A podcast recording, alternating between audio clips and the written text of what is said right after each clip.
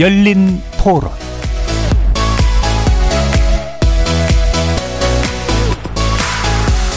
안녕하십니까. KBS 열린 토론 정준희입니다.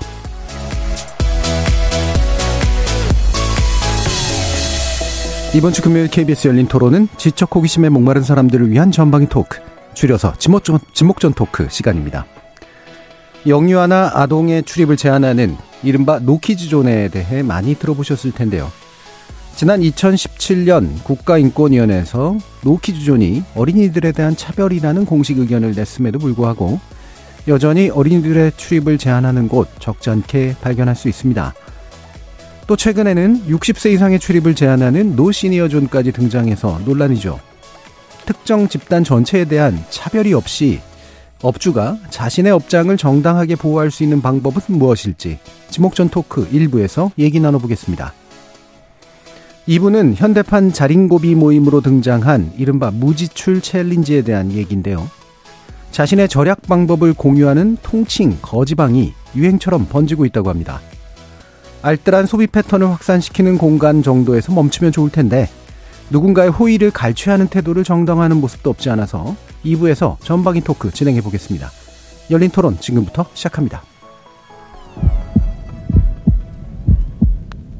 살아 있습니다. 토론이 살아 있습니다. 살아있는 토론, KBS 열린 토론. 토론은 라디오가 진짜입니다. 진짜 토론, KBS 열린 토론. 오늘 함께 해주시는 분들 소개하겠습니다. 나라를 걱정하는 물리학자 이종필 건국대 교수 나오셨습니다. 안녕하세요. 이종필입니다. 사람, 사랑, 공감의 소설가 서유미 작가 나오셨습니다. 안녕하세요. 서유미입니다. 규정을 거부한다. 한국 여성 변호사의 손정혜 변호사 함께 하셨습니다. 안녕하세요. 손정혜입니다. 정치 철학을 탐구하시는 김만권 경희대 학술연구 교수 모셨습니다. 안녕하세요. 김만권입니다. 자, 이렇게 물리학자, 소설가, 법률 전문가, 그리고 정치 철학자까지 각기 다른 전공, 개성, 지식을 가지신 네 분의 출연자와 함께 만들어가는 지적 호기심에 목마른 사람들을 위한 전방위 토크. 문자로 참여하실 분은 샵 9730으로 의견 남겨주시면 됩니다. 단문은 50원, 장문은 100원의 정보 용료가 붙습니다. KBS의 일라디오의 모든 프로그램은 유튜브를 통해서도 함께 하실 수 있습니다. 지목전 토크 지금부터 시작합니다. 자, 오늘 출연자의 pick, 서유미 작가께서 가져오신 주제인데, 어, 노 키즈존, 노 시니어존. 마음은 어느 쪽으로 기우고 계신 건가요? 시니어 쪽으로 기우는 거 아닌가 싶은데. 마음의 문제가 아니고 그냥 다 그쪽으로 가고 있어요. 어, 이제 5월이 가정의 달인데, 예. 어린이날, 어버이날 지날 때마다 인간의 어림, 음. 네, 어림과 나이듦에 대해 생각을 많이 하게 되는 것 같아요. 아이들 막 보고 있을 때는 아, 뭐 어, 빨리 큰다, 뭐 언제 커서 저렇게 됐지, 아 음. 언제 더 크지 이런 생각하고 부모님 뵈면 언제 저렇게 늙으셨지, 음. 아 우리 인생 왜 이렇게 짧지, 뭐 이런 음. 여러 가지 생각을 하게 되는데 어 그런 그냥 우리가 느끼는 뭐 감상적인 이런 걸 떠나서 어, 현실에서 이제 그 노키즈 존이라고 하는 어떤 공간들 제가 처음 봤던 게 아마 2010년 즈음이었던 것 같아요. 그때는 이제 홍대나 강남 쪽에 그러니까 젊은 분들 되게 많이 오는 곳에 네. 어, 좀 붙었었던 것 같아요. 그런 상업시설이. 근데, 어, 그때는 뭐 그럴 수도 있겠다. 왜냐, 워낙 뭐, 예를 들면 뭐, 술을 마시고, 뭐, 밖에서 담배도 피우고 이제 많이 좀 상업적으로 노니까 어린 아이들이 안 오는 게 더 좋을 수도 있겠다라고 생각을 했었던 것 같은데, 10년이 지난 지금은 사실, 어, 굉장히 전국적으로 확산도 됐고, 이제 좀 정착도 되고, 노키즈존이라고 하는 걸 모르는 분들도 없는 것 같고, 음. 어, 논쟁적인 부분이 여전히 남아있는 상태에서도 상당히 받아들이기도 하고 또 찬성하는 분들도 많고요.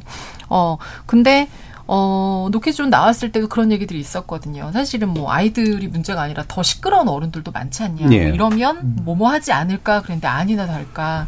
최근에 이제 노시니어 존 표시를 음. 붙인 카페 사진이 이제 SNS에 올라오고 하면서 신문에도 굉장히 많이 나왔더라고요. 그래서 올 것이 맞다라는 느낌이었어요. 아, 네. 이제, 어, 노키존을 만들 때 우리가, 어, 많이 생각하고 고민하고 만들었던 건 아니었던 것 같아요. 근데 그걸 받아들이는 어, 상황에서 많이 또 고민하고 뭔가 어, 생각하지 않았던 부분들이 이제 되게 좀 다양한 방식으로 배제하는 것들을 만들어낼 수 있겠다라는 생각이 들어서 어, 온라인상에서도 논쟁이 되게 많더라고요. 예. 근데 우리 지목전 토크에서도 같이 이야기 좀 해보고 싶어서 음. 가지고 오게 됐습니다. 예, 5월이 가족의 달이다 보니까 나이에 대해 생각을 하시다가 네. 어, 어린 나이와 나이 그 늙은 나이에 대한 배제가 이루어지는 현상에 대해서 음. 이제 또 고민을 같이 하시게 됐나 보네요.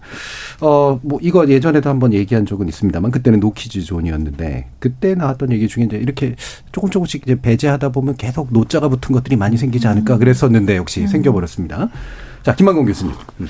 예, 뭐 이렇게 노키즈존 같은 경우 뭐 우리가 그 생각을 해보면 저도 저도 이게 사실은 애가 있기 전까지 또 이게 문제라고 생각하면서도 깊게 생각은 안 했던 문제였던 네, 것 예. 같아요. 네. 근데 정작 이 아이를 데리고 한번 제가 제주도에 가족 여행을 갔었는데 음. 이게 아이 때문에 이제 그 갈 곳을 검색하다가 아, 뭐 애가 좋아하니까 돈가스 집을 가자라고 예. 돈가스 집을 갔는데 그 돈가스 집이 노키즈 존이어서 음. 너무 당황했던 기억이 좀 납니다. 근데 혹시 어린이 예. 메뉴 있고 그런 거 아니에요? 아, 예. 돈가스는 어린이들이 좋아하는 예. 그러니까. 네.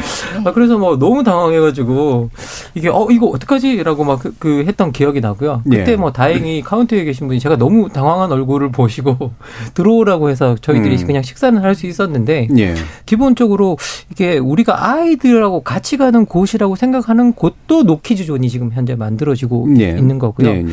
그리고 저는 이렇게 자꾸 뭐 노키즈존 이렇게 만들어지는 것들이 결국은 우리가 사회적으로 불편하다고 생각되는 존재들을 네. 찍어서 어떤 그 집단을 어떻게 보면 찍어내는 거고 음. 그리고 그 찍어내는 집단들을 불편한 집단들을 우리 생활 공간 속에서 어떻게 보면 밀어내는 방식 이제으로 어떻게 보면 그 격리시켜서 문제를 해결하려고 하는 예. 느낌이 든다라는 때가 많습니다. 그래서 기본적으로 뭐 저 같은 경우는 노자 공간을 분할시켜서 어떤 집 단과 우리의 공간을 분할시켜서 사회 문제를 정말 해결할 수 있을까라고 했을 때 저는 그게 뭐 근본적으로는 항상 해결책이 아니라고 생각해요. 음. 가끔씩은 뭐 노갑질존 이런 거 있었으면 좋겠다라고 생각할 때가 있는데 노갑질존. 예. 예. 그런데 그 좀 벗어나서 갑질하면 또 어떨까요? 어떨까요? 그러니까 근본적으로 우리가 어떤 집단이 있을 때 그걸 어떤 공간을 분할시켜서 그 문제를 해결한다? 이게 정말 또 좋은 방식일까라고 예. 생각할 때 그게 좋은 대책은 아닌 것 같아서 예, 예. 저는 뭐 개인적으로 그렇게 찬성하지는 않는 편입니다. 예. 실제로 이런 게 지역 차이가 있나 싶었는데 제주도가 어 실제 노키즈존이 10배나 다른 지역보다 많다고 하고 그러다 보니 금지하는 조례안까지 발의됐다고 하는데 어, 이게 또 잘 안 풀리기도 한 것 같아요. 네, 손정혜 변호사님. 네, 오늘 음. 이제 음. 그 입법 예고가 나온 상태에서 심의 보류 조치가 이루어졌습니다. 일단 음. 사안은 더불어민주당 송창권 의원이 이제 대표로 발의를 했는데 제주도 아동 출입 제한 업소 지정 금지 조례안, 그러니까 노키즈존 금지하는 조례안을 이제 개정을 하겠다라고 이야기를 했던 것인데 분분했습니다. 그래서 입법 예고 이후에 의견도 수렴하겠다. 실제로 통과될지 여부는 미지수였다. 있다. 음. 이렇게 보고 있었는데 실제 오늘 심사를 보류하는 조치를 했고요. 결국은 어 이 그 어떻게 보면 권리에 대한 어 업주의 권리 침해 음. 부분에 대한 뭐그 어떤 우려가 해소가 되지 않았다라고 보시면 될 것 같습니다. 권리 침해와 권리 침해가 서로 부딪히는 상황에서 하나만 네네. 네. 제약하기는 어려운데 아예 금지를 하는 것은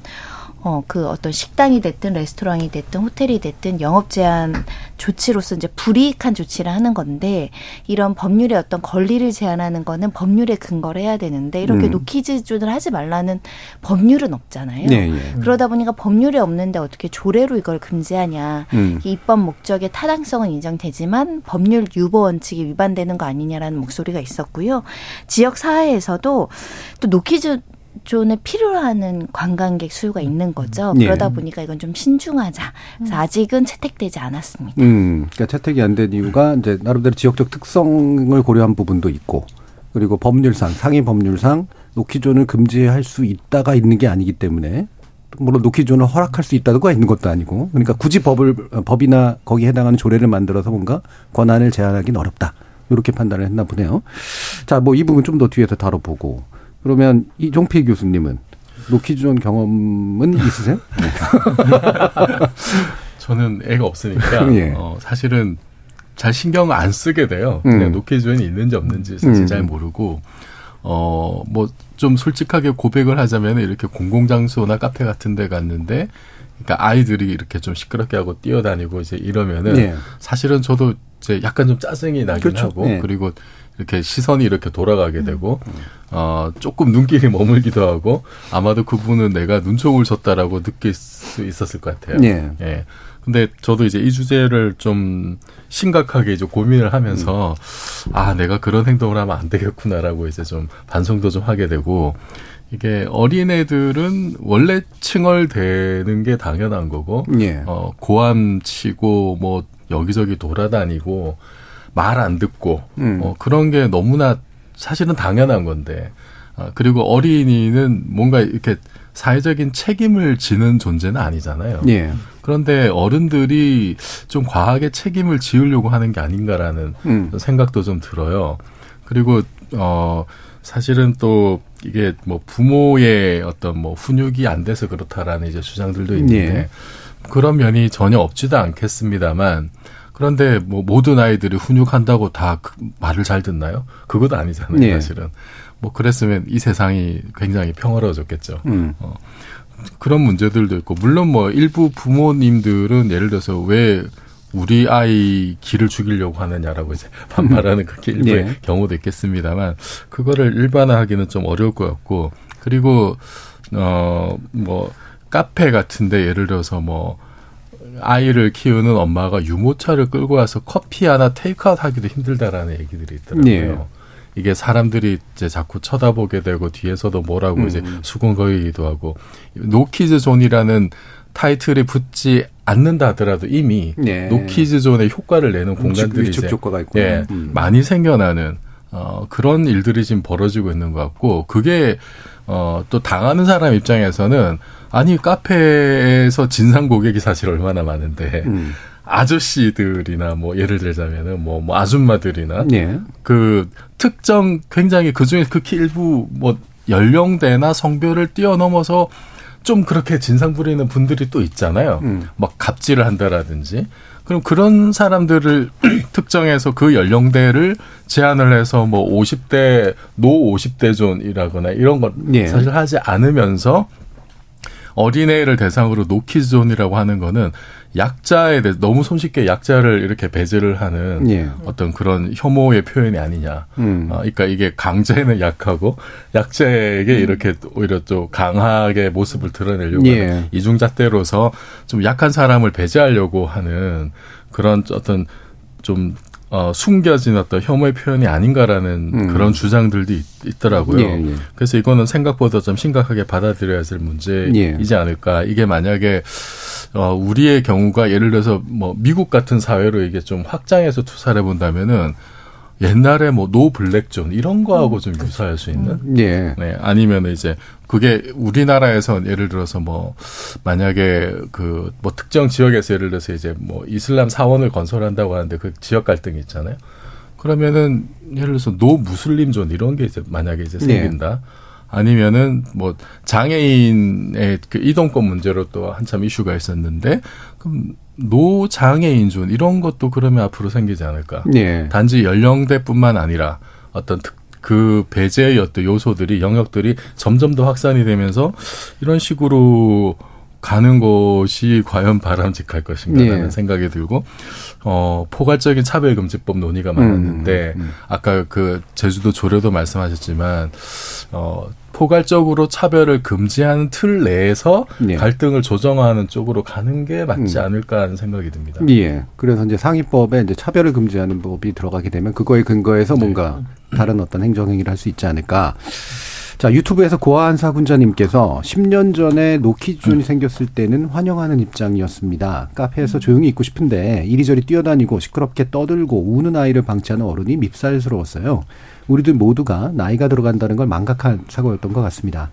노시니어 존이 생겼다고 했을 때 망치로 한 대 맞은 기분이 들더라고요. 반성합니다. 라는 말씀 주셨고요.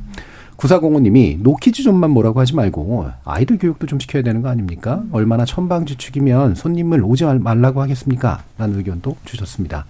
김혜영님이 장사하는 사람이 사회 정의까지 고려하면 좋지만 그걸 강요할 수는 없다고 생각합니다.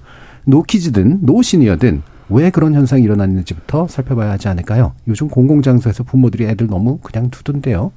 최재영님, 어, 이렇게 하나하나 제한하다가 자기 차례가 올 수 있습니다 라고 우는 표시도 해주셨습니다. 차례가 좀 가까워지셨나 싶기도 한데 어 기본소득당 용해인 의원이 공공기관에서 적어도 공공기관에서는 노키존을 없애자라는 취지의 기자회견을 했다고 하는데요. 공공기관은 당연한 결 같긴 한데 어 저는 외려 더 인상적이었던 게 용해인 의원이 그 아이 데리고 나와서 기자회견하는 그런 모습 있잖아요. 그 아이 이렇게 앉아 있는 모습 찍힌 거 봤는데 아 이런 거는 국회에서 자주 봤으면 좋겠다 이런 생각도 좀 들긴 했었어요. 어떠세요, 소연미 작가님? 네, 저도 되게 신선하고 음. 외국에서만 봤었던 음. 장면이라고 생각했는데 어 되게 신선했었고 생각보다 아이가 얌전하더라고요 남자아이인데 네. 그래서 우리 용해인 의원이 아이 데리고 오면서 음 어린이날이라고 하루만 아이를 환대하는 게 아니라 좀 매일 환대하는 사회였으면 좋겠다라는 네. 얘기를 했었어요. 어린이하고 양육자가 좀 박탈감을 느끼지 않는 사회였으면 좋겠다라고 했는데 어 진짜 저출산 인구 절벽 뭐 큰 문제다라고 하는데 우리 사회가 아이들을 환대하는 방법을 너무 모르고 음. 그리고 거기에 대한 고민이 너무 없어요. 네. 그러니까 저출산 뭐 인구 절벽, 애를 많이 낳았으면 좋겠어와 있는 아이들을 잘 돌보고 잘 키우는 거를 별개의 문제로 너무 가져가는 것 같아서 네. 저도 그 부분이 조금 어, 이 많은 논의와 고민과 많은 실험이 좀 필요하다는 생각이 좀 들었고, 용해 의원은 그 얘기도 했었거든요. 우리나라에 있는 상당수의 국공립 도서관들이 초등학생도 출입을 못한다. 음. 예, 음. 예, 예. 음. 그래서 국가 차원에서 조금 더 어린이가 활용할 수 있는 시설이 좀 많았으면 좋겠다. 어, 어린이 접근성에 대한 것들이 좀 있었으면 좋겠다. 그러면서 이제 굉장히 또 좀 파격적으로 아예 한국판 패스트트랙 도입까지 음. 얘기를 했었거든요. 오히려 아이를 동반한 가족이나 뭐 임산부가 뭐 박물관이나 미술관 같은 데 가면 줄을 안 서고 들어가게 하는 들어가게. 걸 했으면 좋겠다라고 음. 했는데 뭐 그것까지는 조금 뭐 무리가 있을 수 있지만 취지의 마음은 알겠더라고요. 그래서 사실은 아이들이 갈 데가 별로 없어요. 그러니까 음. 예전처럼 뭐 골목에서 뛰어놀고 뭐 아파트에서 막 뛰어놀고 이런 게 아니라 음 부모가 아이를 데리고 다니지 않으면 그 아이 시절에 아이가 어디 갈 데가 없는데 예. 어 노키즈존이 그러니까 정말 아이들이 가면 좀 위험하고 음. 이런 곳이 아닌 곳들이 이제 되면 아이들 데리고 갈 데가 없고 아이들이 거기서 이제 아까 우리 그 이종필 교수님도 얘기한 것처럼 막 뛰어다니고 하는데 저도 예. 사실 예전에는 카페에서 그러면 그냥 제가 나가는 편이었던 것 같아요. 음. 음, 제가 이제 만약에 그런 그 분들이 많으면 뭐 그런 조금 있다가 근데 대체로 아이가 있는 부모님들은 오래 머물지를 못해요 잘 네. 아주 아주 대단한 분들 아니신 이상은 사실 막 30분 1시간 이상 잘 머무질 못하는데 제가 대체로 나가는 편이었는데 그럴 수 없는 공간들이 있어요 계속 뭐 예를 들면 열차 같은 거 계속 타고 가야 된다 이러면 사실은 뭐 내려버릴 수가 없으니까 그럴 때 저, 제가 봐도 어 대부분의 다른 그러니까 지성이 있는 아주 어, 약자니까 막 하는 그런 분들 말고 지성이 있는 대부분의 분들은 사실 아이들에 대해서 보다도 부모에 대해서 사실은 훨씬 더 좀 불만을 그렇죠. 많이 갖는 것 같아요. 네. 그래서 저는 아이 키우는 분들도 그러니까 이런 거죠. 이종필 교수님 말씀하신 것처럼 아이가 조용히 하란다고 조용히 하는 건 아닌데 조용히 하라고 하는 것과 음. 내 아이가 떠드는데 어디를 이렇게 하는 건 다른 것 같아요. 그래서 네. 그렇죠. 그 상호의 배려가 좀 필요한 것 같아요. 음. 어, 노시니어존은 그게 애도 아니고 스스로가 문제를 부리키는 게 어려운 그렇죠. 훨씬 어렵죠. 네. 그래서 업주가 약자가 되는 경우들도 분명히 또 네. 있어서 네. 이게 좀 골치 아픈 문제긴 해요. 시, 그 시니어존을 한 음. 업 업체는 알고 봤더니 특정 할아버지들이 오셔서 사장님한테 마담 음. 예전에 이제 뭐 뭐 뭐 뭐, 뭐 음. 네. 다방 같은 이런 걸 음. 떠올리셨는 마담 뭐 이런 음. 성희롱적 얘기를 많이 하니까 하, 그 손님 오지 마세요를 못 쓰니까 음. 몇십 살 이상은 오지 마세요를 이제 조금 이게 노시니어 존이다 이렇게 좀 네. 핫해돼서 보도된 측면이 있다고 하더라고요. 근데 네. 또 일정 부분은 또 어르신들 오는 걸 싫어하는 업주들이 있을 수는 있어요. 어떤 음. 규칙이나 룰을 설명드리거나 했을 때 받아들여지지 않아서인데 문제는 이런 것 같아요. 아까 기차 에서 제가 한번 경험을 해봤는데 아이가 이제 인생 처음으로 기차를 타본 겁니다. 부산행, 예. 음. KTX. 예. 안 그래도 말을 잘 안 듣는 남자아이 둘을 음. 흥분의 도가니에서 KTX를 태웠더니 정말 민원이 들어왔죠. 예. 끊임없이 이제 조용해야 돼, 조용해야 돼. 뭐 음. 핸드폰이라도 지워주 조용히 하라, 움직이지 마, 소리치지 마. 음. 결국은 안 돼서 그 칸 나가면 보조석 있고 뭐 예, 예 그런 데 예. 있잖아. 거기서 한두 시간 진정을 시키고 들어왔던 경험이 있는데 음. 엄마들, 아빠들도 굉장히 좀 그런 상황이 불편하고 음. 힘들어요. 근데 그래서 아이들이 상대방한테 불편함을 줄까봐 기차도 못 타고 비행기도 못 타고 음. 식당도 못 가고 카페도 못 가면 그것도 사회 전체적으로는 굉장히 손실이 있는 음. 거라서 예. 서로 배려하고 양해가 되는 상황이 만들어져야 되는데 각자 입장에서 내가 불편하니까 난 안 할 거야. 음. 내가 주의 감독을 해야 되는 업주 입장에서는 민원이 본인한테 들어오잖아요. 저 손님이 저 손님이 너무 시끄러워요. 그럼 자기가 가서 또 주의를 주다가 뭐 또 민원을 다시 받을 수도 음. 있고 그런 상황들 때문에 그런 일이 발생한 것 같은데 과거에 우리 어르신들은 애를 네명 다섯 명 일곱 명씩 낳잖아요. 예.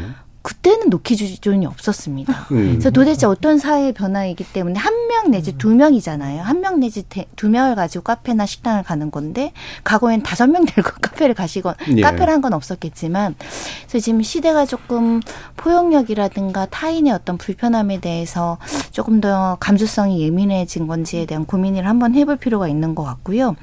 특히 이제 엄마 아빠들은 말로만 출산하라고 하지만 출산했더니 데리고 갈 데가 키즈 카페밖에 없다. 예. 공원도 없다. 놀이터도 음. 어떤 놀이터는 9시 이후에 떠들지 말 것 이렇게 음. 써놨거든요.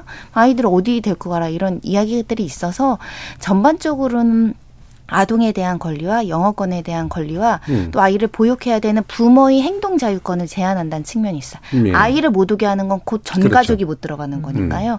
그래서 그런 권리 충돌의 문제가 심각한데 제주도에 그렇게 많은 노키주존이 있는지는 몰랐습니다. 예. 그 4명, 5명, 7명을 난다 그러셔서 6명은 옛날에 안 났나? 뭐 이런 생각 잠시 이제 했고요. KTX 타시기 전에 부산행을 보여주셨으면 굉장히 효과적이지 않았을까? 아니, 사실 이게 저도 이게 부산, 저도 이제 부산에 자주 다닐, 다닐 일이 있어서 예. KTX를 좀 자주 타는 편이었는데요. 한번 진짜 이게 좀 거의 유사한 손정혜 변호사님이 이제 겪은 일과 유사한 일을 당한 엄마를 본 적이 있어요. 애가 아주 갓난 애기인데 타자마자부터 울기 시작한 거예요. 예. 그랬더니 한 20분 지나서 어떤 분이 왜 이렇게 애를 울리냐고 소리를 거기서 확 지르셨어요. 음. 그러니까 이 어머니가 여, 그 열차 안에 있지 못하고 그 열차와 열차 칸 사이로 나가셨는데 애가 계속 우니까 거기 들어오질 못하고 음. 한 시간 넘게 나가서 애를 계속 달래고 있는 거죠. 그, 그 이게 그 보면서 아, 우리가 이렇게까지 해야 될 일인가? 음. 저거 저 아이가 그냥 저 아이는 그냥 너무 어린 아이고 지금 자기가 울어야 되는지 말아야 되는지 그걸 지각할 수 없는 아이인데 네.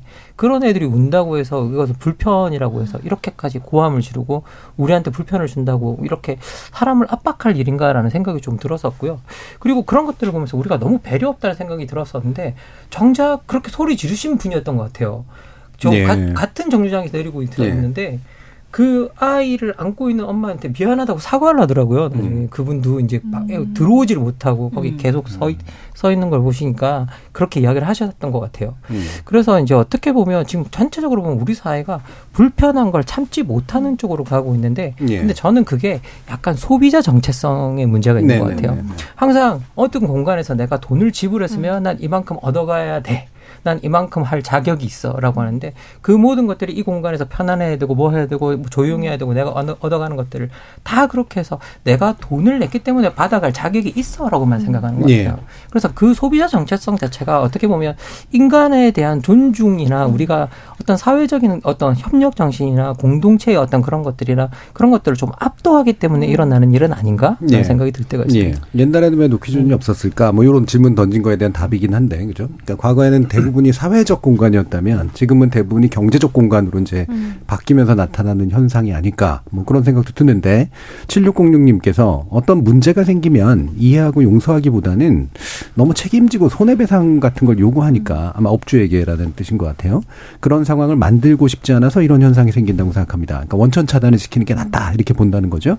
김덕명 님이 어린이 전용 카페 아마도 키즈 카페 등등인데요.를 많이 운영하도록 하고 업주에게 인센티브 같은 걸 주면 어떨까요? 라는 그런 의견도 좀 주셨습니다. 그러니까 업주의 관점에서의 고민도 좀 이해를 해서 어떤 것들을 할 수 있을까? 그냥 나가세요 하면 나가면 제일 좋긴 한데 어, 어떻게 이런 이런 권리 네. 충돌들을 했... 아까 제가 그런 음. 경험을 아예 어렸을 때 했잖아요. 아이들은 이제 토마스 열차 같은 거 처음 타보니까 이제 네. 뭐 어, 어른들의 배려는 이제 알 수가 없는 상황인데 이제 업무적으로 KTX를 많이 타니까 이제는 어, 언제부터 시작했는지 모르겠지만 유아 동반석과 아닌 석을 구분해서 티켓팅을 할수 네, 있거든요. 네, 그렇죠. 음. 그러니까 열차를 못 타게 하는 게 아니라 약간의 구분을 주는 겁니다. 그래서 유아가 없는 곳을 선호하시는 분에게 선택권을 음. 주고 음. 유아들을 아예 안 받지는 않고 네. 그래서 노키즈을 우리는 매출 감소하고 부모들 매출까지 감소하는 거를 감안하더라도 꼭 유지하겠다. 그럼 그건 영업의 자유를 존중을 해줘야 되지만 네.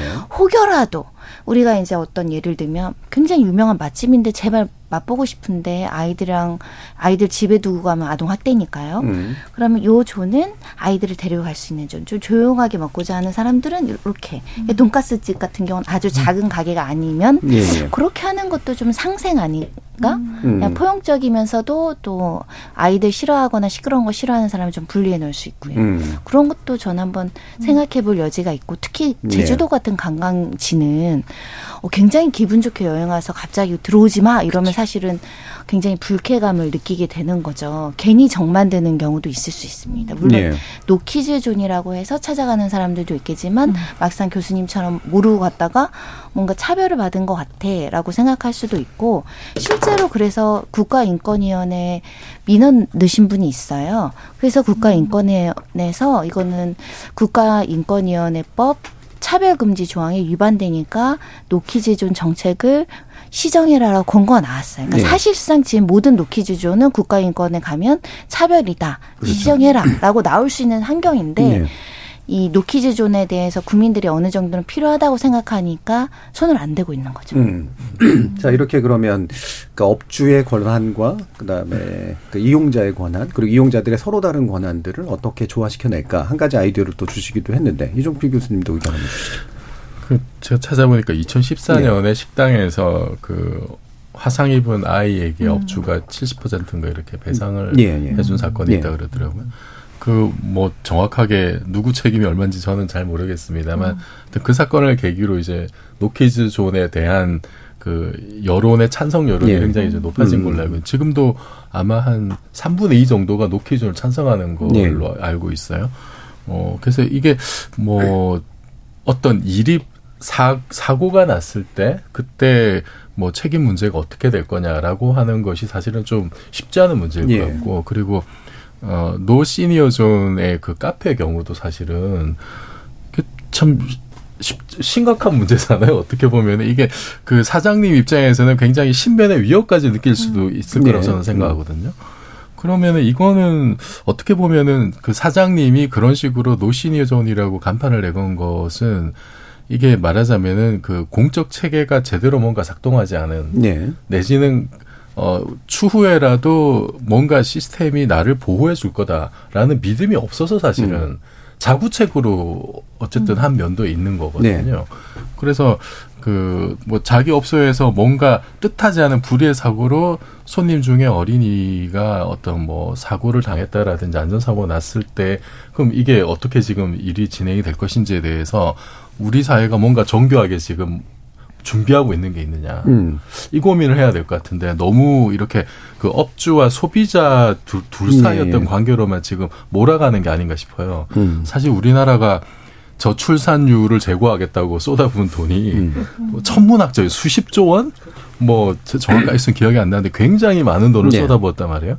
그럼 차라리 그 돈을 이렇게 식당마다 어린이 방 같은 거라든지 어린이를 위한 어떤 특별한 어떤 음. 공간을 하는데 인센티브를 주거나 네. 뭔가 좀 특혜를 준다라든지 뭐 자금 지원을 한다라든지 아니면은 그런 뭐 식당에서 사고가 났을 때 그때 뭐 어떤 뭐 보험이라든지 이런 거를 이제 뭐 좀 뒷받침을 해주고 음. 좀 그런 적극적인 조치를 좀 취해 나간다면 그러면은 사장님 입장에서도 뭔가 좀 안 좋은 일이 생기더라도 이게 뒤에서 누군가 우리 사회가 백업을 해주는구나 네. 이런 생각이 분명히 들 거고 그러면은 좀 이런 갈등도 잦아들지 않을까 그런 생각이 좀 드네요. 예, 아무래도 공공이나 뭐 국가나 이런 데서 이제 업주들이 이런 부분에 있어서는 좀 안심하고 할 수 있도록 하는 부분을 좀 말해주면 어떨까? 소유미 작가님. 네. 어, 아이 문제도 어렵고 어른 문제도 어렵고 참 예. 어려운 것 같아요. 근데 어 저도 그 노시니어 존 카페 그 사장님 사연 보고서 그 공포가 같은 여성 입장으로 알겠더라고요. 네, 네 말이 짧고 명령조로 음. 커피가 왜 이렇게 비싸? 뭐 어떻게 하는 거지? 뭐 이러면서 어, 들어오셔서 대뜸 이거 뭐뭐 뭐 이게 뭐 이러면서 이렇게 하시는 분들. 예. 어, 그래서 맞아요. 그러니까 우리나라는 근데 그 개별적인 그 컨트롤 컨트롤이 좀 불가능한 것 같아요. 예를 음. 들면 그럴 때 어딘가에 연락하면 바로 뭐 어떻게 조치가 되고 이런 게 별로 없으니까 아마도 네. 정말 자신을 보호하기 위해서 아마 붙이셨을 텐데 어 이런 것들이 계속 퍼져나가서 약간 이게 우리 사회의 기본값이 되는 건 문제는 있는 것 같아요. 네. 그러니까 이 우리가 개별 사연은 다 사실 이유가 있잖아요. 다 각자의 사연도 있고 그런데 그래서 어 저도 이 이제 막 이런 논의들이 나오고 문제가 생길 때 좀 많이 고민을 해서 그러니까 노키즈존하고 노시니어전은 사실 이제 어, 그 대비를 하거나 고민해야 되는 부분들은 당연히 다르겠지만 예. 우리 사회가 계속 이렇게 뭔가 편을 가르고 배제하고 아까 우리 김만국 교수님 말씀하셨지만 우리가 어떤 이 소비자 정체성에 너무 매여서 어, 내가 돈을 낸 소비자로서만 존재하기를 원하는. 근데 사실 우리도 다 늙기도 하고 아플 수도 있고 장애인도 될 수 있고. 근데 그러면 그냥 우리는 다 자발적으로 숨을 준비가 돼 있는 거예요. 우리나라 사람들은. 그럼 난 밖에 안 나갈 거야. 네. 난 아무한테도 폐 안 끼치고 음. 그냥 혼자 이불 뒤집어 쓰고 있을 거야. 이런 마음의 준비가 다 돼 있는 것 같은데 그걸 너무 당연하게 받아들이고. 그러니까 내가 그걸 당연하게 받아들일 준비가 되어 있다고 생각을 하니까 그런 상태로 돌아다니는 사람을 참을 수가 없는 것 같아요. 그래서 어 조금 그런 부분들에 대한 논의를 좀 많이 하고 그리고 이 어떤 뭐라 그럴까요? 그런 아까 그 손정희 변호사님도 말씀하셨지만 어. 그 나라에서도 어떤 이런 그 인권에 대한 혹은 또 그 어떤 아이들이 오는 곳에 대한 또 좀 준비를 좀 하기도 음. 해야 될 것 같다는 생각이 좀 들어요. 예. 뭐 실제로 김만 교수님, 아까 그 이종필 교수님도 말씀 주셨지만 결국은 이런 식의 배제를 지지하는 마음들이 많아서 사실은 음. 생기는 문제잖아요. 음. 실제로 통계치도 그렇게 많이 나오는 것도 같고. 예, 뭐 실제로 저희들이 통계를 뭐 찾아보니까 음. 이게 2011년 한국 리서치에서 이제 조사한 자료들을 보면 이거 노뭐 노키즈 존을 지지하는 사람들이 70%가 넘어가는 걸 실제로 예. 볼수 있고요. 그리고 이제 실제로 자기 아이들이 이제 초등학생 이하인데도 불구하고 여기를 지지하시는 분이 거의 비율이 비슷해요. 거의 음. 70% 정도가 또 이걸 지지하는 걸 또 볼 수 있습니다. 그래서 막 사회에서 어떻게 보면 기본적으로 저는 이런 것들이 왜 이렇게 생겨나나 생각 뭐 생각을 해보면 결국은 아까 말씀드린 대로 우리가 너무 사회가 기본적으로 어떻게 보면 불편한 것들을 견디지 못한다라는 생각이 드는데요.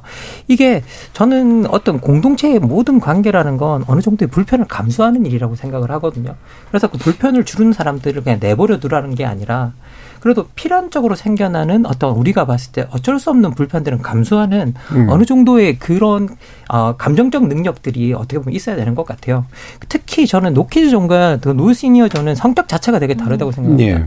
노키즈 존은 정말 아이들이잖아요. 우리가 음. 여전히 훈육을 시켜야 될 대상이라고 한다면 노시니어 존 같은 경우에는 그냥 그분들이 예의만 바르면 없어질 문제예요. 예. 생각을 해보면. 근데 어떻게 하다 보니까 우리 사회에 이제 일부 어른들이 잘못된 생각을 해서 나이가 나이 들미 내가 마음대로 할 수 있는 권리다라고 생각하는 어떤 그렇게 생각하시는 분들이 음. 일부 있는 것 같아요. 예. 그리고 그러다 보니까 자기보다 어린 사람들 그리고 직업적으로 또 열등하다고 생각되는 사람들 그런 사람들한테 그게 사실은 차별적 마인드거든요. 예. 그 차별적 마인드가 자연스럽게 나오면서 반말하고 위협 불고 그렇게 이제 그 실제 노시니어존을 내건 분들이 분이 그런 위협을 느껴서 이제 어떻게 보면 내건 건데 그런 일들이 일어나는 것 같아요.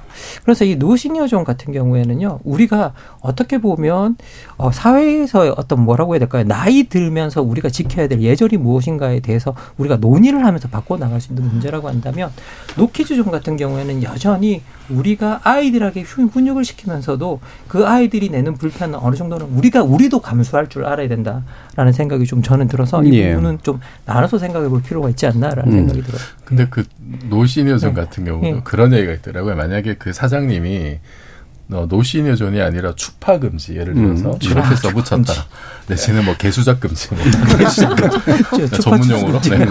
그렇게 써붙였다고 하더라도 어, 현실적으로 그분들이 그 나이 드신 분들이 자기가 하는 행위가 이게 추파나 개수작이라는 생각조차 못할 거라. 네. 자각이 아, 있었으면 그런 일 안 하겠죠. 네. 네. 음.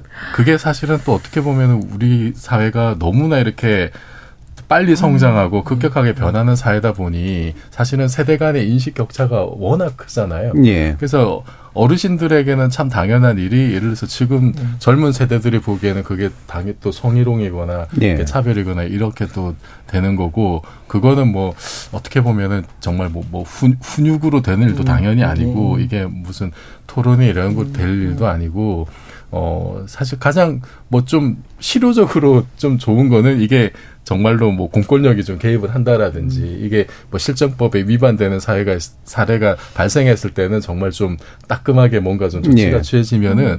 그러면은 사실은 그것만큼 좀 강력하고 효과적인 어떤 뭐 조치 이런 것도 예. 없지 않을까 하는 생각도 들기도 합니다. 예.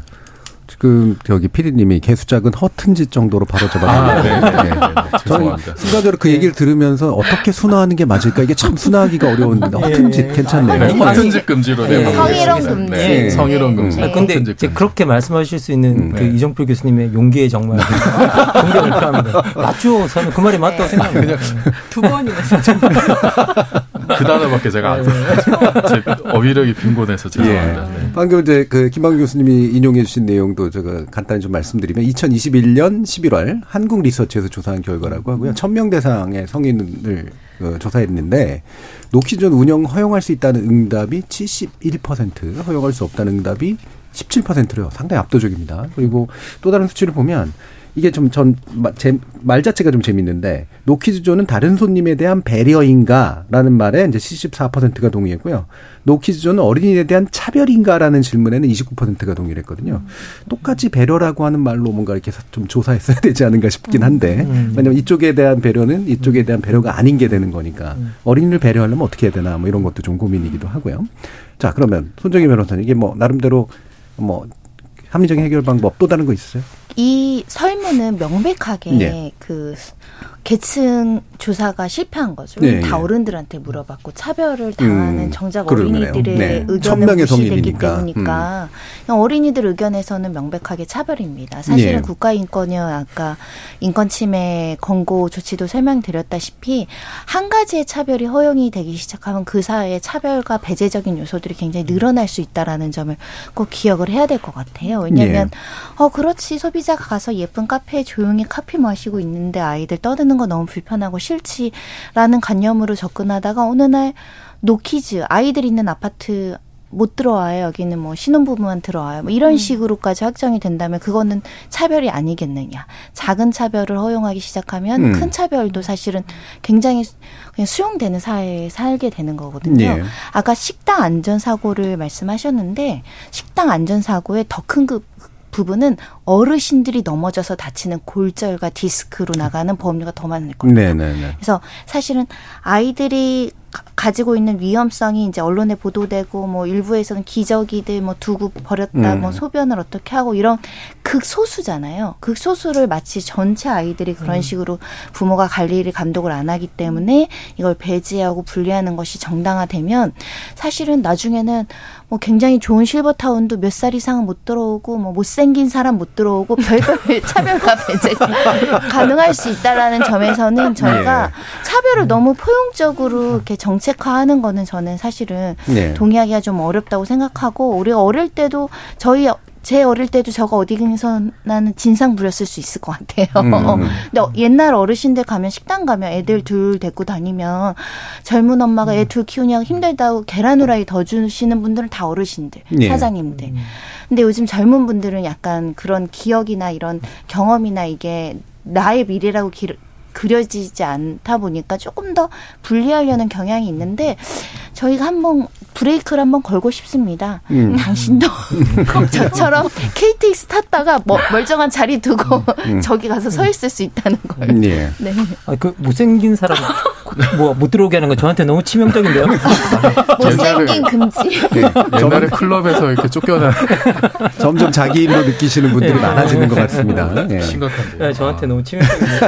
자, 그럼 이제 마무리하시면서 서, 서 작가님 어떻게 네. 좀 고민 해결되셨나요? 어, 아니에요. 어, 우리가 예전에 그 인종차별, 음. 네, 그 뭐 미국이나 유럽에서 흑인 범죄자가 많으니까 흑인 금지, 그렇죠. 어, 아시안들 시끄럽고 냄새 나니까 아시안 금지. 어, 이런 것들에서 사실 굉장히 약자로서 분노하고 네. 어떻게 이럴 수 있느냐라고 말하면서 어, 우리도 인간으로 인권을 가진 사람으로서 아, 우리 더 열심히 살아야 되고 더 막 우리 뭐 잘해야 된다라는 마음과 함께 우리나라가 이만큼 많이 발전해 온 것 같아요. 근데 음. 어, 우리가 약자였을 때, 그리고 우리가 아이였을 때는 이제 잊은 것 같은 생각이 좀 들고, 어, 그리고 저는 아까 이제 뭐 많은 이야기가 오가면 노키즈하고 노시니어존은 사실 뭐, 어, 방향성으로는 전혀 다른 거지만 혐오와 배제 의미로는 이제 상당히 비슷한 건데 예. 우리 사회가 그러니까 한마디로 어떤 선 밖으로 나아가는 것들에 대한 고민들 어 훨씬 더 좀 많이 해야 될 것 같고 특히 아이들에 대한 배려는 정말 많이 어른들이 좀 해야 될 것 같다는 생각이 들어요. 아이들이 네. 어, 아이들을 가진 부모들이 함께 어딘가에서 우리 사회 공동체로서 아이, 아이 낳으니까 되게 키울만하다. 주변에 아이를 안 낳거나 아이 낳는 걸 두려워하는 사람들한테 너무 좋다. 그게 근데 우리가 감성으로 그냥 좋은 게 아니라 실적으로 얼마나 이 사회에서 어 가정을 이루고 산다는 게 즐거운 것인지에 대해서 말할 수 있어야 되는데 예. 밖에서 그러려면 왜 애를 낳아라고 하는 눈총을 감내하면서 아이를 키우는 어떤 그런 일들이 일어나지 않았으면 좋겠고 그리고 나이가 들어가면서 음 어, 모든 어른들에게는 나는 저런 어른이 되지 말아야지라고 하는 어른들의 어떤 모습이 있었을 거라고 생각을 해요. 음. 근데 그거를 굉장히 많이 remind 하면서 멋있는 어른이 좀 되어가기 위해서 노력을 해야 될 것 같아요. 예. 네. 음. 자, 오사공호님이 애들 키우기 힘들죠. 배려도 분명히 필요합니다. 근데 애들도 어려서부터 공동체에 적응하는 법을 배워야 합니다. 공공장소에서는 적당히 훈육을 해야죠. 라는 말씀 주셨고요. 김근아님이 아기들을 내 아이다, 손주다 생각합시다. 라는 말씀도 주셨습니다. 저는 이런 논의를 할 때, 어, 논리적으로 서로 다른 걸 섞어서 자꾸 얘기를 안 했으면 좋겠다라는 생각이 들어요. 예, 특정 집단을 배제하는 방, 것의 문제와, 그 다음에 뭐 버릇이 없는 아이나 또는 음. 예의가 없는 어른은 또 별개의 문제거든요. 이 두 가지가 물론 한 공간에서 일어나서 문제이긴 하지만 그래서 서로 다른 논리가 섞여서 자꾸 논의되는 것 이것과는 좀 다르게 하나하나씩 쪼개서 좀 논의해 봤으면 좋겠다라는 생각을 마지막으로 해봅니다. 여러분은 지금 KBS 열린 토론과 함께하고 계십니다. 토론은 치열해도 판단은 냉정하게 복잡한 세상을 바꾸는 첫 걸음은 의외로 단순할지도 모릅니다. 평일 저녁 7시 20분 당신을 바꾸는 질문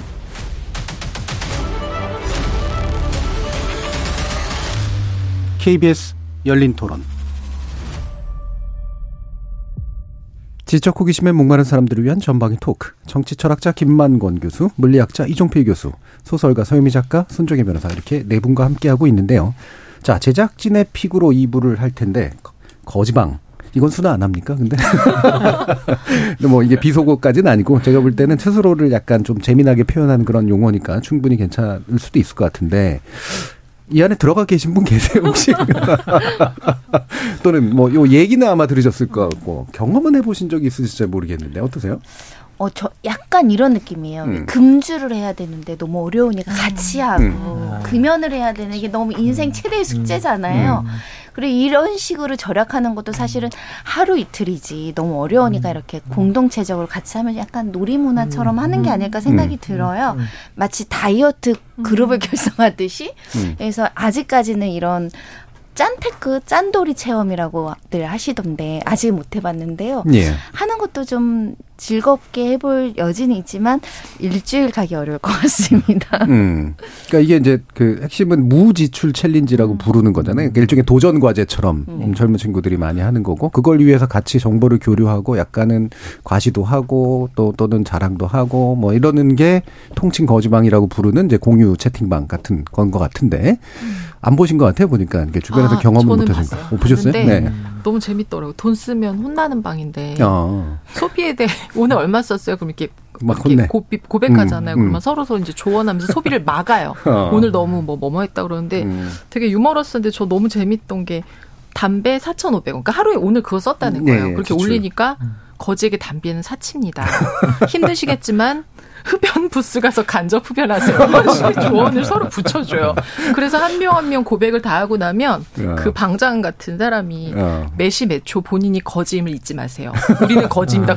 우리는 거짓입니다. 이렇게 목창을 하고 하루가 마무리되는 그 전체를 한번 본 적이 있는데 어 저는 근데 그런 것 같긴 해요. 유머로 승화할 수 있는 그렇죠. 정도는 그렇죠. 네. 괜찮다고 생각해요. 네. 혼자 이제 더 끙끙 앓고 진짜 음. 음. 어, 돈이 없어서 완전히 정말 아무 데도 못 가고 아무랑도 못 나누는 것보단 나은 것 같긴 한데 예. 하여튼 붙임머리 25만 원 어떻습니까? 야한 생각해서 기르세요. 이런 거. 그래서 아, 재밌고 재치 있다라는 생각이 예. 좀 들었어요. 예. 음. 이게 저기 피디님이 좀 이미지 하나 올려주셨는데 어. 이 속임수, 그 거지방에 속임수들이 늘고 있대요. 그래서 네. 저를 운반해준 어르신께 감사의 인쇄로 3,800원 드렸다. 음. 택시 타셨군요. 택시 타셨군요. 아, 저도 몇 개 봤습니다. 예. 어, 저 물 마시려고 하는데요. 생수. 좀 있으면 비 오니까 기다리라고. 종이컵이든 물컵에 예. 물 받아서 먹으라는 음. 거였고, 어떤 분이 또 생수를 1,200원 올렸더니 생수도 음. 가격이 있잖아요. 음. 브랜드 이름 얘기하면서 500원짜리 생수를 이야기하시는 분도 있었고요. 근데 이제 커피 먹고 싶다 그러면 커피는 회사에서만 먹는 거다. 뭐 이런 음. 것도 너무 재치 있었는데 어, 아무튼 그런 글들을 읽으면은 내가 뭔가를 돈 쓰려고 하다가 음. 좀 주춤할 것 같아요. 예. 음. 이를테면 음. 예전에는 약간 허세방 비슷한 어. 것도 있었고요. 음. 허세 challenge flex, 비슷한 뭐 flex 같은 것도 분명히 있었고 그다음에 아까 왜 그 허언증 방 뭐 이런 것도 좀 있었잖아요. 허언증 갤러리. 예. 그런 것들은 좀 약간 반대쪽에 좀 해당하는 그 유머 같은 게 많은 것 같은데 음. 이정필 교수님은 제가 볼 땐 검소하신 것 같은데. 어. 어, 검소를 강요당한. 네. 예전에 그 무지출 동영상 이런 거는 네. 또 한번 유행할 때 좀 본 적이 있어요. 음. 그때는 또 뭐 파이어족인이 이제 조기 음, 은퇴를 그렇죠. 위해서 음. 어, 돈을 시드머니를 많이 네. 모아가지고 그걸로 어디 뭐 투자를 한다라든지 뭐 부동산을 산다라든지 네. 그러기 위해서는 극단적으로 지금 지출을 줄여야 된다. 그렇죠. 그 방법을 보여주는 유튜버가 뭐 저기 뭐 구독자 수가 굉장히 네. 많은 이런 것도 봤는데 그런 것이 이렇게 채팅방으로 옮겨온 것 같은 음. 그런 느낌이 들었고, 어, 저는 사실 저 예전에 뭐 대학 다닐 때는 이제 돈 없고 그러면 이제 선배들 불러가지고 네. 네. 배고프면 밥 사달라, 음. 음. 술 고프면 술 사달라. 음. 그리고 한 30대 정도까지는 이렇게 자취하면서 어, 뭐, 예를 들면 가구나 아니면 가전 제품 같은 거는 다 그냥 이제 중고로 사는, 음. 예, 그 정도 해본 적이 있고, 최근에 제가 무지출 카테고리로 넣을 수 있는 것 중에 하나를 꼽으라면은 제가 또 머리를 기르는 게. 아하. 네. 어. 예. 제가 그 머리가 짧을 때는 이제 한 달에 한 번씩 이렇게 음. 미용실에 갔는데 음. 별로 그 제 마음에 들지 않았어요. 이게 제가 머리가 좀 짧아지면 뻗치고 이래가지고 예. 아니 돈은 돈대로 들였는데 별로 마음에 안 들고 음. 근데 머리를 기르고 나니까 이제 6개월에 한 번씩 가거든요. 네. 그러면 아, 가세요? 6개월, 6개월에 한 번씩 갑니다. 네. 그러면은 어 이제 6 6개월에 한 번 가니까 조금 돈이 들어도 뭔가 가성비가 상당히 좋아진 네, 것 같은 네. 뿌듯함이 들기도 하고. 음. 어, 근데 예전에 제가 그 본 것 중에 스티브 잡스가 음. 그 스탠퍼드 대학 졸업식 축사를 할 때 그 했던 연설 내용에 보면은 음. 그 잡스도 굉장히 이제 어려운 시기가 많았잖아요. 음. 그래서 뭐 친구 집에 얹혀 산 이야기도 하고 돈이 너무 없어서 음.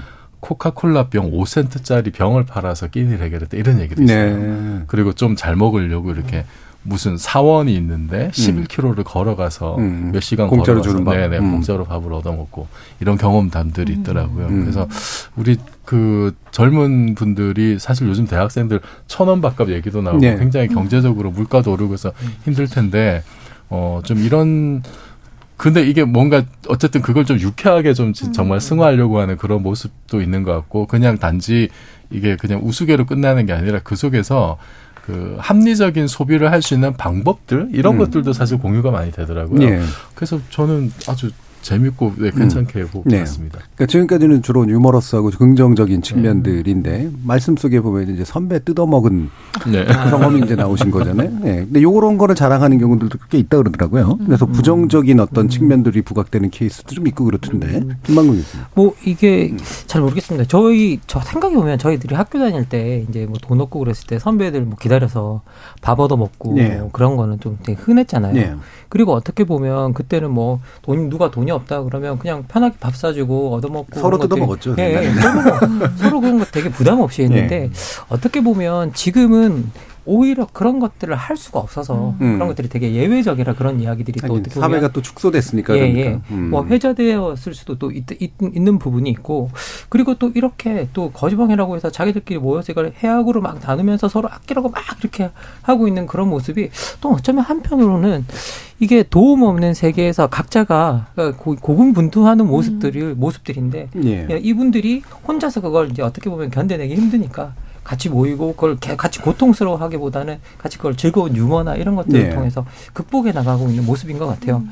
근데 지금 현재 뭐 우리가 지금 이런 것들이 청년층에 많이 유행하고 있는데 물론 이 청년층들이 디지털 세대라서 디지털 공간에서 그런 것들도 하는 것도 있겠지만 실제로 이제 통계적으로 들여다보니까 코로나 19가 기승을 부렸던 지난 3년 동안 빚이 가장 많이 늘어난 계층이 2030이라고 예, 이제 예. 나오고 있고요.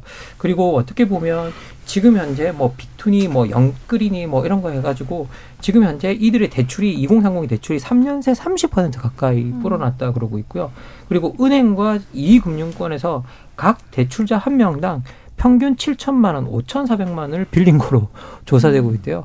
그러다 보니까 뭐 어떻게 보면 지금 현재 번 돈을 가지고 대출을 갚거나 빚을 갚는데도 상당히 바쁜 어떤 그런 양상을 보이고 있고 그러다 보니까 어떻게 보면 지금 이게 한편으로는 아 이게 젊은이들이 어려운 상황을 잘 그냥 자기들끼리 모여서 웃으면서 잘 견뎌 나가고 있구나라고 생각도 할 수 있지만 한편으로는 이게 우리 사회 구조적으로 정말 청년 세대들이 어려워졌구나라는 음. 것들. 그러면 이 문제에 대해서 우리가 어떻게 대응해야 될까를 한번 다시 한번 생각해 보는 계기도 되는 것 같아요. 네. 네.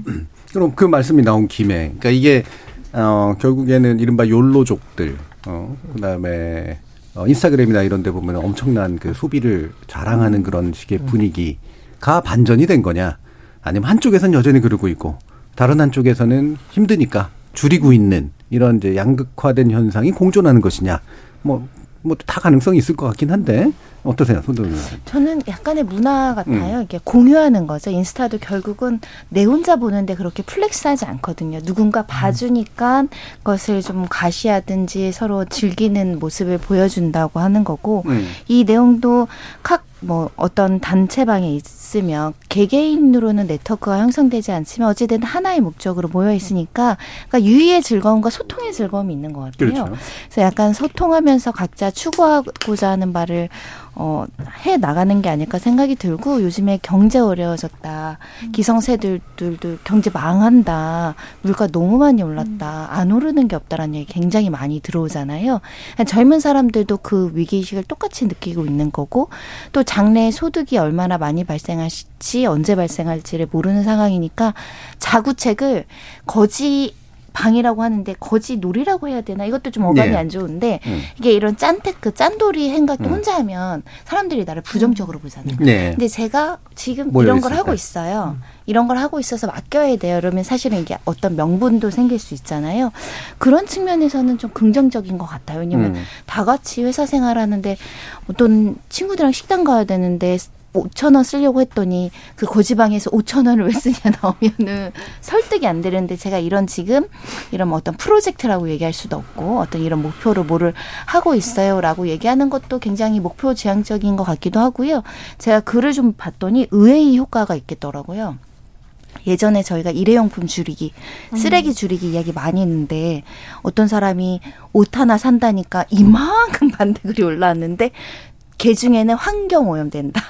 음. 옷이 우리가 섬유가 굉장히 환경오염의 주범이라고 우리가 다뤘던 기억이 났는데 어 그런 긍정적인 효과도 있겠다 음. 그런 생각이 들고 또 소비라는 게 쓸 땐 쓰지만 불필요한 소비를 줄임으로 인해서 자원 낭비를 막을 수 있잖아요. 네. 그런 거는 또 개중에 좋아 보이더라고요. 예. 그렇죠. 하긴 뭐 이런 거를 특별히 옛날에 욜로 때는 경제가 좋아서 그런 거고 지금 이런 거는 짠돌이 문화는 경제가 나빠져서 그런 거다. 이건 되게 단순적인 해석 같고 음. 뭐 약간의 추세야 있겠지만 일정한 문화적 흐름이 눈에 더 띌 때가 있었는데 옛날엔 자랑하는 문화, 지금은 최근에는 좀 더 절약하는 문화가 목소리를 얻어가고 있다. 뭐 이렇게 볼 수도 있, 있을 것 같고요. 희망님 교수님.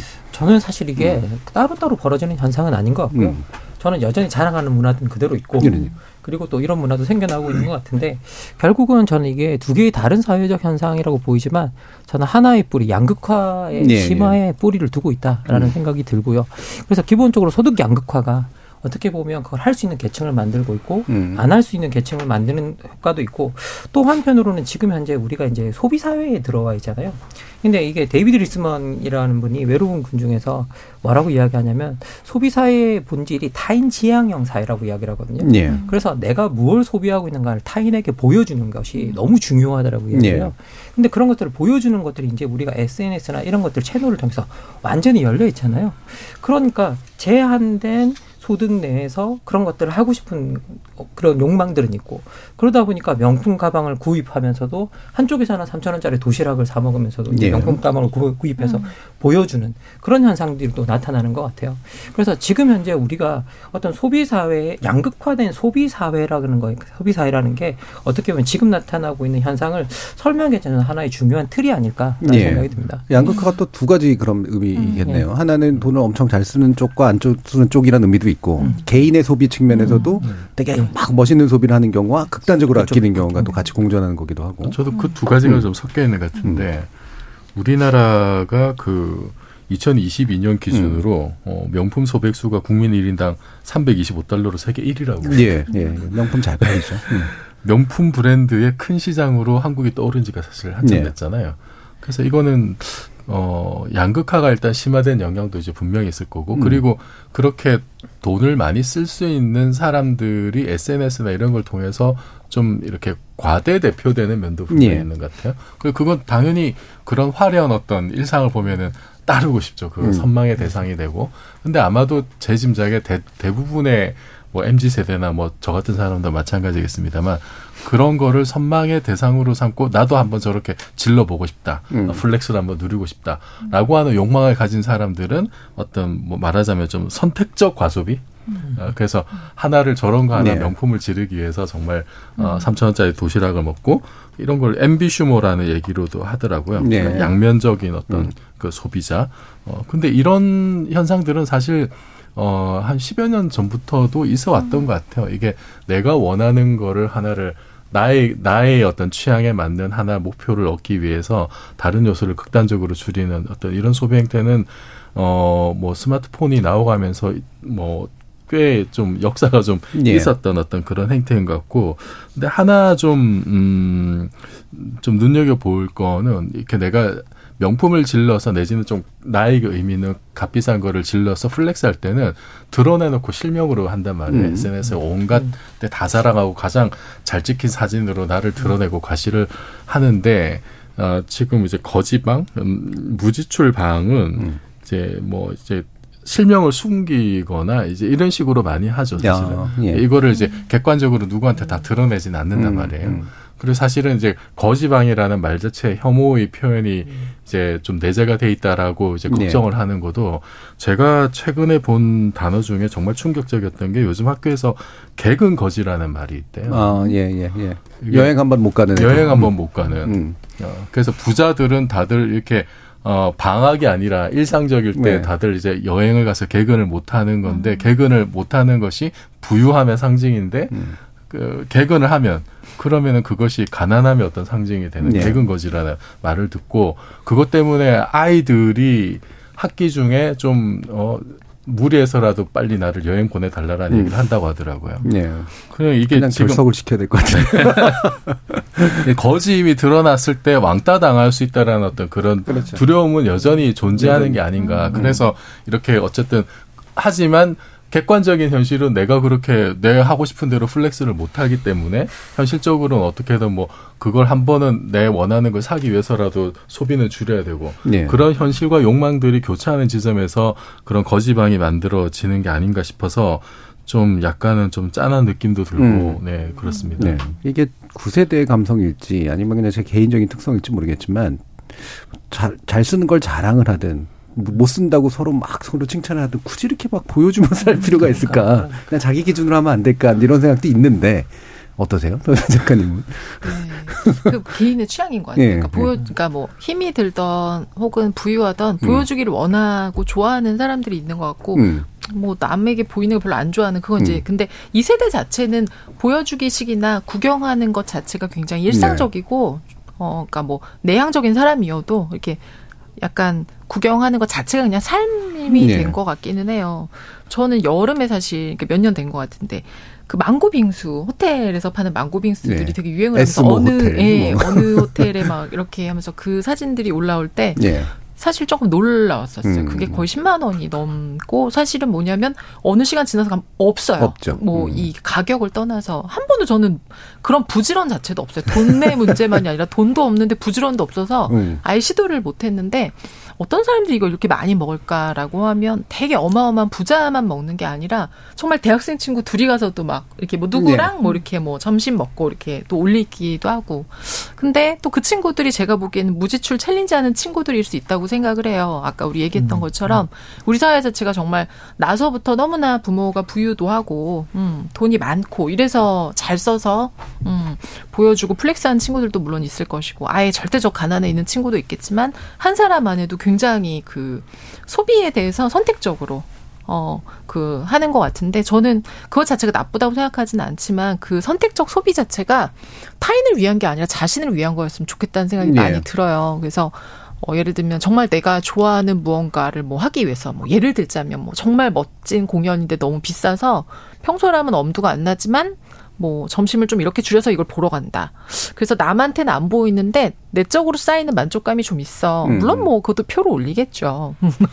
근데 뭐 그래도 조금은 그런 방식의 것들도 좀 있었으면 좋겠다. 음. 남이 다 먹으니까 나도 먹어야 되고 난 안 먹으면 이상하고 이런 방식만으로 좀 쫓아가는 게 아니라 그래서 어 저는 그 아까도 말했던 혼자는 정말 소비 줄이기도 힘들고 어떤 땐 가끔 아 나만 거지같이 사나 이런 생각을 사람들은 누구나 한다고 네. 생각해요. 그럴 때 위로받을 수 있는 어떤 동지들이 있는 건 좋은 것 같아요. 네. 한마디로 절약을 함께 하니까 와 나 오늘 만 원 썼는데 말이 돼라고 했는데 4,500원, 막 2,500원. 음. 오나 부자구나 뭐 이런 음. 생각도 할 수 있을 것 같아서 어쩌면 웃으면서 함께 힘든 시기를 지나가는 그런 효과면에서 긍정적인 것 같지만 그래도 어, 이게 놀이가 되고 저는 거기가 되게 슬퍼서 우리는 거지입니다. 복창 막 열몇쭉 있는 거는 어, 그러니까 웃긴 그러니까 그냥 장난인데도 좀 짠했고 아까 네. 개근 거지는 사실 네. 저는 그 단어는 못 듣고 저희 아이한테 음. 들어봤거든요. 음. 저희도 사실은 평일에 많이 가는 편이긴 해요. 왜냐면 제가 주말에 수업을 음. 해서 근데 저희 아이가 어느 날 그 얘기를 하더라고요. 우리만 해외를 음. 아이하고는 한 번도 해외를 안 갔거든요. 한 번도 안 갔대요. 자기만. 예. 다른 아이들은 그러니까 자기는 제주도는 몇 번을 가봤지만 음. 나만 엄마 해외를 한 번. 그래서 에이 설마 거짓말이겠지. 음. 정말이라는 거예요. 음. 정말 그래서 아 그럴 수도 있겠다. 음. 어 그럴 수도 있겠구나. 그래서 어땠어 했더니 자기도 어, 왜 나만 못 갔지 아니라 아니 애들이 어떻게 다 외국을 갔다고 막 자기가 이랬다고 그래서 예. 가고 싶다라고 얘기하는데 아 이게 아직은 어려서 모르지만 아 이런 것들이 상당히 부럽고 쌓이고 조금 또 부정적이거나 그런 아이들한테는 되게 불만이 될 수도 있겠구나라는 생각이 네. 들었어요. 지금 유튜브에서 눈꽃님이 예전에 했던 방송인데 만 원의 행복 생각나네요. 아. 희, 어, 희화적인 챌린지라고 해도 한 번은 해볼 만할 것 같습니다라는 말씀 주셨고 유튜브에서 YK님께서 아이고 인생 뭐 있냐? 낭비만 안 하면 되지. 언제 떠날지 모르는데 팍팍하게만 사는 게 맞을까요?라는 말씀 주셨는데 어떤 세대인지는 아실 알것 같습니다.